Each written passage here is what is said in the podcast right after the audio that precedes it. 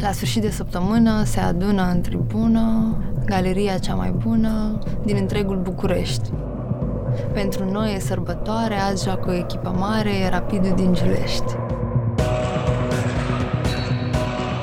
Cel mai frumos joc este un podcast despre poveștile nespuse ale fotbalului. Sunt Ioana Pelehatăi, jurnalistă. Iar eu sunt Andrei Mihail, antropolog. În podcastul Cel mai frumos joc adunăm poveștile din tribunele stadioanelor bucureștene. Istoria organizării Galeriei Rapidului o știe Gheorghe Scurtu. În anii 60, Scurtu a aterizat direct în mijlocul evenimentelor care au dus la organizarea Galeriei Rapidului. Acolo, ușor, ușor, ne-am creat un nucleu, să ne zicem, galerie. Aveam și un plutonier care venea îmbrăcat în uniformă. Cei mai important e că aveam un măcelar care ne asigura alimentația fără probleme și la un moment dat noi ăștia am început să dăm bani clubului.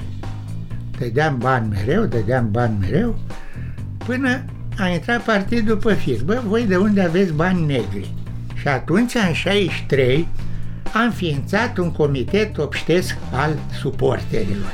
Dom'le, dacă continuați cum ați făcut, nu se mai poate. Trebuie să ne organizăm, să fie oameni care răspund, da, da, da. Și faceți propuneri. Și Tempeluscă au hotărât ca eu să fiu președinte. În timpul drumului învățam imnuri, lozinci, era ceva nemaipomenit. Suporterii vechi sunt motiv de mândrie și pentru ăștia de azi. Primul rând, noi ăștia singurul care are Old Boys. Cine are Old Boys în România? Ideea e că noi ne mândrim cu acea generație și da. printre altele ei erau inclusiv mai uh, curajoși ca noi. Date fiind evenimentele și situația de atunci. Deci dacă te uiți pe Facebook la rapidiști noștri, mai fi inclusiv pe domnul Scuru, dacă mm. privești, vei vedea acolo poze cu rapidiști, mm. cu stadioane pline. E de domeniul fantastic în momentul ăla să vezi tu că ai o brigadă, un semn al uh, grupului, că nu, adică băi semnala niște oameni de la o întreprindere sau de la un bloc în care mergeam împreună și aveam, noi suntem alcoolica, nu știu, o chestie de asta, o ceva funny, hazli, nu neapărat să fie un afront către cineva, ci pur și simplu o chestie care se definează pe tine ca, ca un grup de prieteni care duce acolo.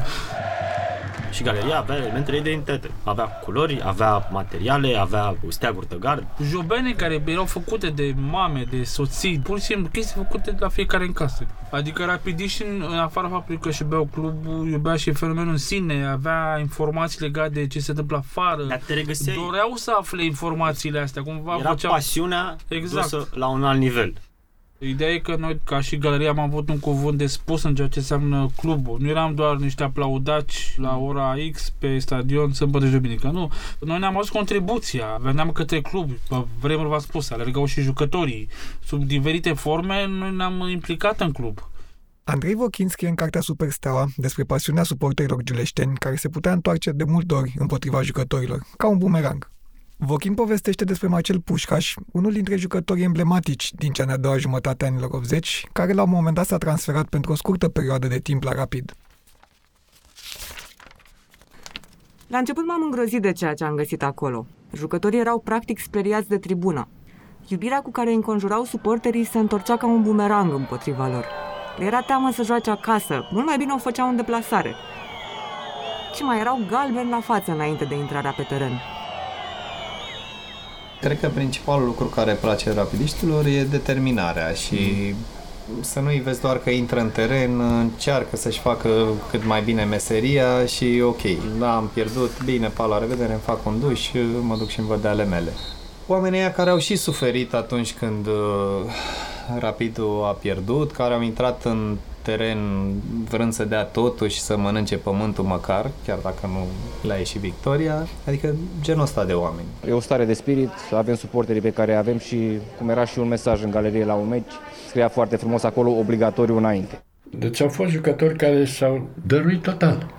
Au simțit acea dragoste a sufletului spectatorilor, acea dragoste care venea spre ei. Erau și 5.000 de oameni la antrenamente. Și a izvorât din ei o obligație, obligația de a se perfecționa și a câștiga și a le da satisfacție acelora care o așteaptă de la ei. Pentru Emil Proșcan rămâne emblematic gestul de fair play al lui Costin Lazar. Rapidistul care a refuzat un 11 metri acordat de arbitru în 2009 într-un meci cu oțelul Galați, recunoscând că n-a fost fault. Nu mai e penalti, nu mai e Dar toți rapidiștii cu care am vorbit au jucătorilor de suflet. În orice perioadă ai fi luat uh, istoria rapidului, găsești minim 2-3 jucători care oferau tribunelor înapoi ceea ce tribunele așteptau de la ei. Adică? Spectacol, luptau pe teren, aveau acea conexiune cu publicul. Pentru publicul făcea, nu făcea pentru bani, deci, pentru... Sunt așa, sunt jucătorii care au avut o conexiune cu publicul, sunt jucătorii care au avut acea tărie de caracter pe teren, sunt acei jucători disciplinați, sunt acei jucători care făceau spectacol, făceau diferența cumva pe teren, într-un fel sau altul. Chiar dacă nu decideau neapărat un meci sau ceva de genul ăsta, observa în stilul lor de joc ceva care făcea tribuna să cânte, de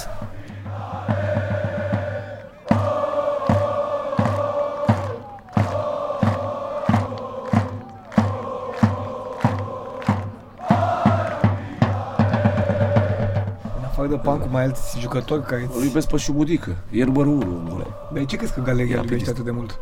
Pe Șumudică? Pe Șumudică, în primul rând, îl iubește de când era jucător, pentru că era un atacant bun. Chiar dacă nu juca tot meciul, intra și dădea gol. Și fugea și își dădea viața pe teren și avea, avea, cum să zic eu, mentalitatea de învingător și de luptător. Nu renunța, fugea după minge să lupta corp la corp. Și asta galeria iubește. O galerie iubește, nu? Dacă eu te văd că te zbați, pe Săpunarul. Chiar și pe Maftei, că dar nu înțeleg de ce a plecat. Daniel Nicolae, iar că, cum, ce naiba, cum să nu-l iubești pe omul ăla, da. De la Răzvan Lucescu, sfertul eurofantastic, știi ce zic? A fost atunci când a fost frumos tare. Am nominat, am încântat Europa atunci. Pentru Dumitru Lupu, Rică Răducanu rămâne emblema rapidului. La un moment dat, fostul portar s-a transferat la autobuzul București. El își amintește de un meci pe care autobuzul l-a jucat cu abatorul. S-a dus și el împreună cu alți rapidiști la meciul ăsta, doar ca să susțină noua echipă la care era portar Rică Răducanu. O ploaie și ăștia de la abatorul cu niște grătare, cu mici acolo, da. Îți dai seama pe timpul piticul. Și ce strigați, bă, fireață, ăia să fiți, ne zicea nou, strigați, bă, acolo, ce să strigăm, bă, nearică, nu vezi ce plouă și nu știu, strigați, bă, abatorul București, frigiderul nostru ești. da, și asta a rămas așa. Pormă, când a venit uh, în Giulești cu abatorul, un meci amical. Nu era în campionat. Manea, Dumnezeu să-l ierte, i-am bătut atunci cu 5-1, dar a dat trei goluri Manea, dacă nu cred că patru. Și zice, nu ți ajunge, mă, i-a dat în poartă la Rică, că Rică era la autobuzul. Și zice, nu ți ajunge cât, cât mi-ai dat? L-a pus pe fugă, deci a făcut toată pista aia, așa, numai după el să-l prindă. Și câte te văd, tu stătea arbitru și să uita. Dar erau prieteni, na, erau... Da, așa ceva, să las meciul baltă și să fugi după ăla, că ți-a dat trei goluri. Da, că făcea multe de astea. Da, da, le avea, le avea cu astea, le avea. Foarte frumos. Nu, nu, asta a fost uh, ca un spectacol. Rică era un spectacol, spectacol, nu... Deci când îi vinea lui așa, îi dribla pe toți. Și cum să spun, el când sărea la cap, știi, avea o labă mare, lua mingea cu o singură mână, așa. El cum era așa mare, când sărea dădea câte 5-6 jos. Bă, și râdeam, cu totul că erau și fundașii noștri și acolo, el nu conta. Pum, jos toți. Nu era frică de galerie, venea între noi, na, mai ales că stă acolo în, în Giulești. Rapidiștii spun că ceea deosebit întotdeauna de suporterii celorlalte echipe mari e faptul că pentru ei contează pasiunea, spectacolul, devotamentul, nu doar rezultatele. Pe Giulești erau apreciate cu totul alte lucruri. Un dribbling frumos, un shoot frumos, o foarfe, chestii de genul ăsta. Și așa ușor, ușor am început să mă interesez și de istorie și de cine e rapid cu adevărat uh, și evident că cumva am rezonat atunci și cu ideile și principiile mele spre deosebire de celelalte de care am aflat cu ocazia asta și că ok, au făcut un palmares mult mai mare decât Rapidul, dar cum l-au făcut uh, știm cu toții, cel puțin rapidiștii. Și asta m-a făcut să fiu forever uh, cu Rapid. Deci noi 3000 de oameni tot am fost constanți la orice fel de meci, orice fel de divizie, orice fel de competiții, că era amical, că era antrenament, noi tot eram 3000 de oameni acolo, 3000 de suflete care eram prezenți, nu conta. În primul rând, noi punem pe primul plan uh, clubul și tot ce era mai bine pentru club uh, am vrut să susținem. Nu persoane, nu din conducere, nu din teren, uh, deși evident aveam jucătorii noștri preferați, idoli, dar pe cei care simțeam că nu dau totul pentru rapid, nu i-am plăcut niciodată și am spus-o cât se poate de direct. Indiferent că erau din conducere sau din, din echipă. Ca să poți să faci treaba asta, trebuie să fii acolo prezent. Mm. Și nu doar prezent fizic, trebuie să fii prezent prin toate formele în care poți. Și de aici s-a născut ideea de ultra și de a trece la următorul nivel, să încercăm să ducem lucrurile mai departe.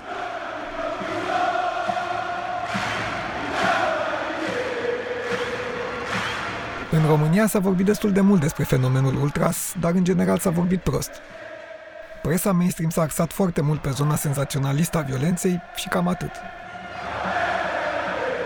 Puliganii au început să se lovească 26 de derbede au ajuns la audieri. Da, sunt scene tensionate nistele care se iau la bătaie cu stewardii. Ce momente, ce momente! Foarte mulți oameni, cei care sunt simpli suporteri sau așa, nu înțeleg și nu o să înțeleagă probabil niciodată ce înseamnă asta ei văd doar niște descreierați și imaginează că neavând niciun uh, rost în viață, fără job, adică cam așa văd ei tipologia omului care se duce și se mai și bate pe stadion sau care se duce la fiecare meci.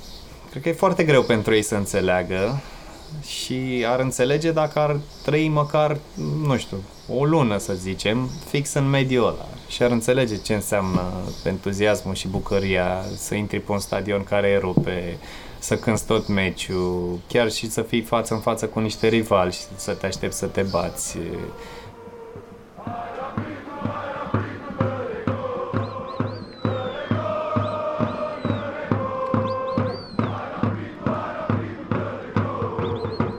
Păcate, da, cred că e mai răspândită violența, mm-hmm. pentru că există aceste rivalități pe care foarte mulți le-au înțeles greșit. Adică există o diferență între a fi rival și a urâ pe cineva.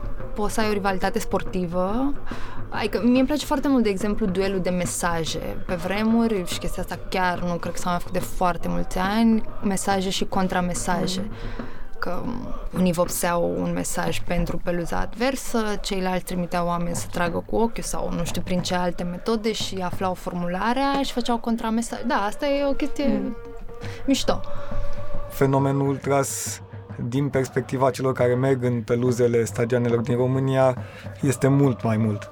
Pe scurt, fenomenul ultras este despre susținerea activă a echipei, despre cântat, despre coregrafiile pe care oamenii ăștia le fac, despre mesajele pe care le vopsesc, despre steagurile pe care le cos și despre cum toate astea la un loc sunt folosite pentru a-ți susține echipa favorită. Steagul reprezintă practic identitatea grupului. E cel mai important material al unui grup. Steagul trebuie să-l aperi. Știu că pe vremuri um, steagul nu stătea niciodată acasă la cineva mai mult de o săptămână, două, mă rog, mm. două, trei etape, să zicem. Știau foarte puțin oameni unde este steagul existau anumite grupuri mai mari în care nu toți membrii știau unde este steagul. Știau doar cei mai vechi sau membrii fondatori sau era ceva extrem, extrem de important. Și dacă ți ia cineva steagul, da, te, te autodesfințezi. Da. Mă rog, te desfințezi, mai corect spus ca să băgăm toate torțele la pe să facem toate show-urile alea. O muncă de echipă.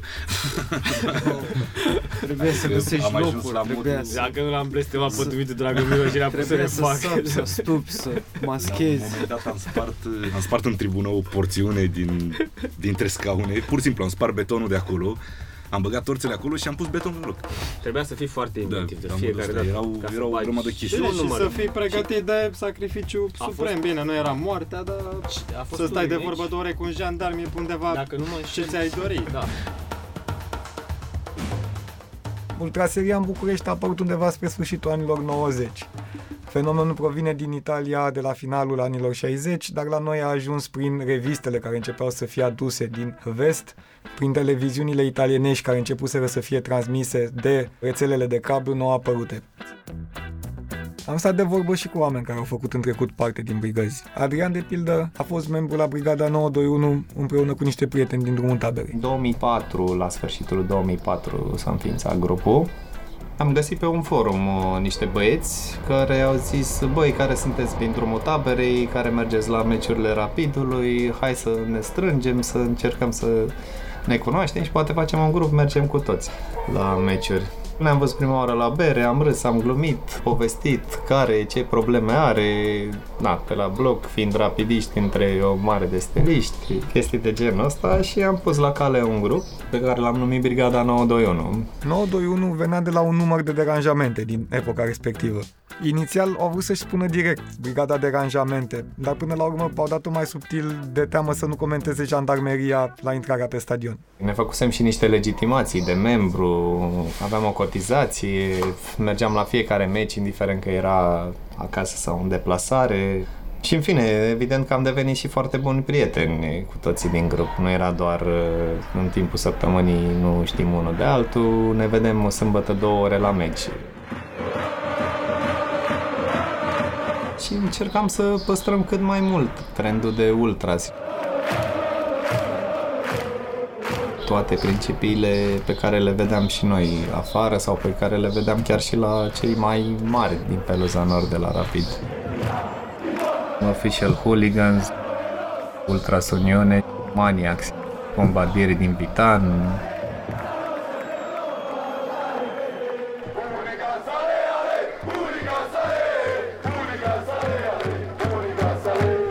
noi ăștia mai uh, tinerei și mai micuți care veneam din urmă și na, ne uitam cu ochii la ei, ce făcuseră ei până atunci, le ascultam poveștile și așa și încercam și noi să ne ridicăm la nivelul lor. Cu câțiva ani înainte să apară Brigada 921, Cristi împreună cu alți rapidiști fanatici din Pașcani și formau propria lor brigadă. Nu știu, poate mulți nu vor să recunoască, dar brigada noastră de la Pașcani e printre primele. E Pașcani 1997 și am ființat un prieten de meu și eu cu el mergeam la meciuri. Și noi de la Pașcani, dă seama, eforturi, tată, că copil fiind, mama pune pachet, dă bani de buzunare, că nu lucram. Eu făceam școală. Eu am plecat de la școală, de câte școală mă interesează, păi mai erau intermediare, nu? Prima și prima dată aveam prieteni comun și ne-am întâlnit la o discuție, la o bere, la astea și cum e, te împrietenești, nu? Avem aceleași uh, priorități, cum ar veni, și vorbeam de rapid, ei rapidiști, noi rapidiști și ne-am împrietenit. Și cum venea? Hai să mergem la meciuri, mergeți și voi? Da, ne sunăm săptămâna viitoare când ne meciuri sau... Da, ne întâlneam, vorbeam și ne sunam și mergeam la meciuri. Și prietenia să strâns. Stereotipul e că pe stadion vezi numai bărbați, însă nu e cazul. Fenomenul ăsta îl iubesc și femeile, foarte multe femei. Păi eu văd în galerie țipă mai tare ca noi unele. Fete, într-adevăr, au început să vină din ce în ce mai multe. Apropo, și pe vremea aia era un grup uh, doar de fete, se numeau Granata mm. Girls. și erau la fel de implicate ca noi, adică vopseau singure, steaguri, bannere, aveau locul lor pe gard.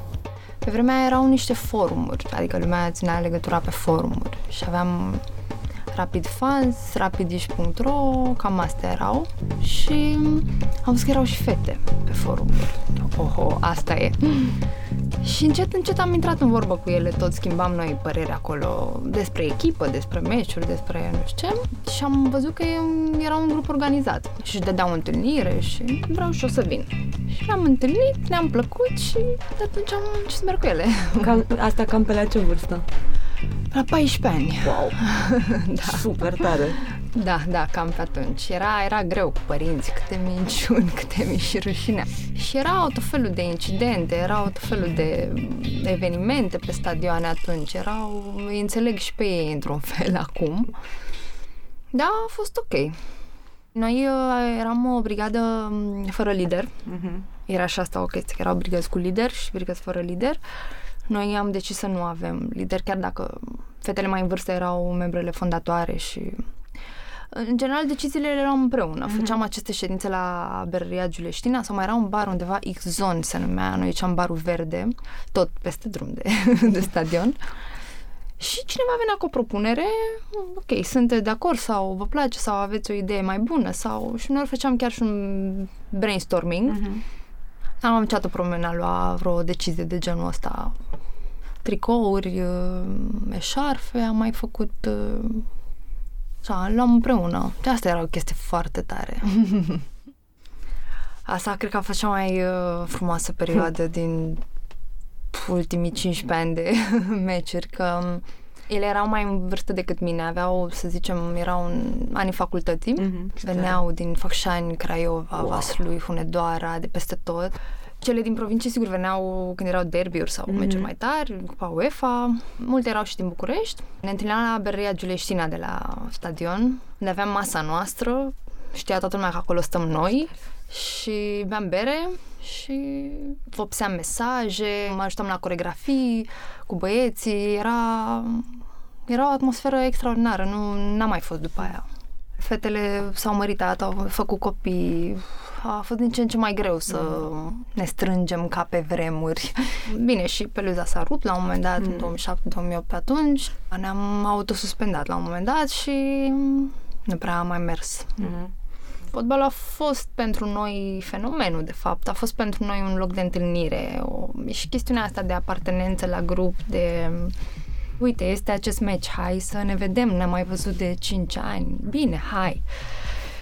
Și îți amintești cum era și cum te simțeai și cum te simți și uite câți oameni și uite cum ne regăsim cu toții și chestia asta, o chestie pe care o avem în comun și când ai trăit-o mai mult de jumătate de viață sau jumătate de viață, e greu să ieși de tot.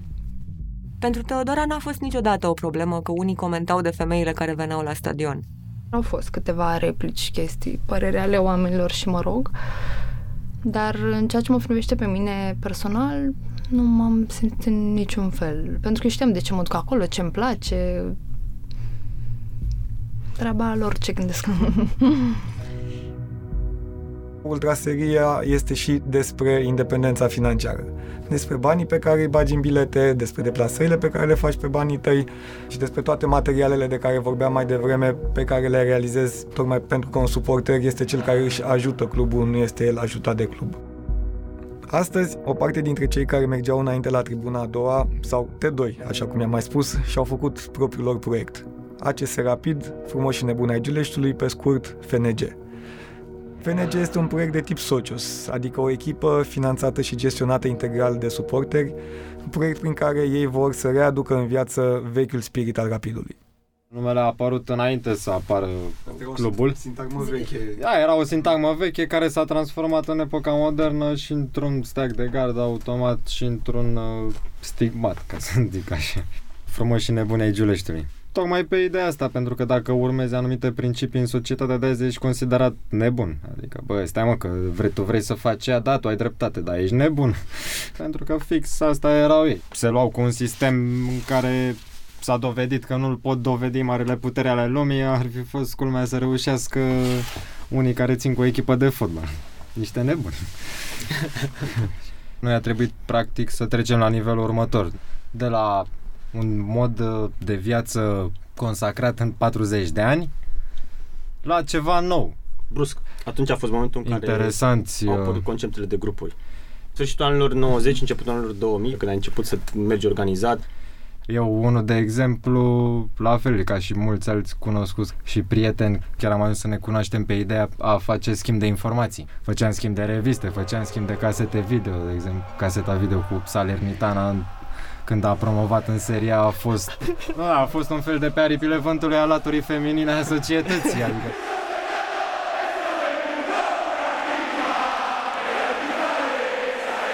A fost cel mai important lucru care putem avea.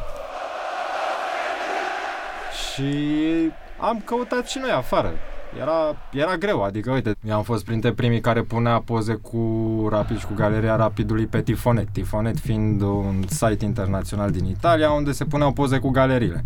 Făceam rost de acolo de adrese de e-mail, așa am învățat italiană prin 97, deci chiar eram foarte mic, adică dădusem de Mirc și aveam un dicționar de română-italiană acasă și practic așa se întâmpla totul, pentru că nu exista Google Translate sau ceva. Și făceam schimb de poze, de reviste. Ce, îi fac coregrafii? Păi facem și noi coregrafii. Care e problema? După cum vorbeam și la începutul episodului, fotbalul nu este doar despre jocul din teren. Fotbalul este o formă de a te descoperi pe tine, dar și de a înțelege mult mai bine realitățile din jurul tău. Cineva care vede de afară o să zică, ia uite mă, și pe niște clișee, s-au trezit și pe acolo și au luat un dicționar de cocarar de pe de dorobanți. Uh, nu, deci chiar e o poveste de dragoste și asta înseamnă dragoste. Se întâlneau dimineața, stăteau, vorbeau, se bucurau, era chestia socială a acelei idei Mai departe, am învățat ce înseamnă rapid, ce înseamnă baza, niște principii, respectiv, o care s-a luptat, bă, și eu. Adică mie dacă nu mi se pare ceva corect, ce fac? Răspund sau nu? Eu răspund. Uite mă, că și ăștia de la Rapid cu care eu țin și mă duc la meci răspund. Bă, sunt ca mine. Aici se termină prima repriză din Giulești. Dăm legătura în studio și revenim cu episodul 2 în care vom vorbi despre istoria și despre stadionul Rapidului. Cel mai frumos joc este o producție Sunete pe bune și Semiton Media.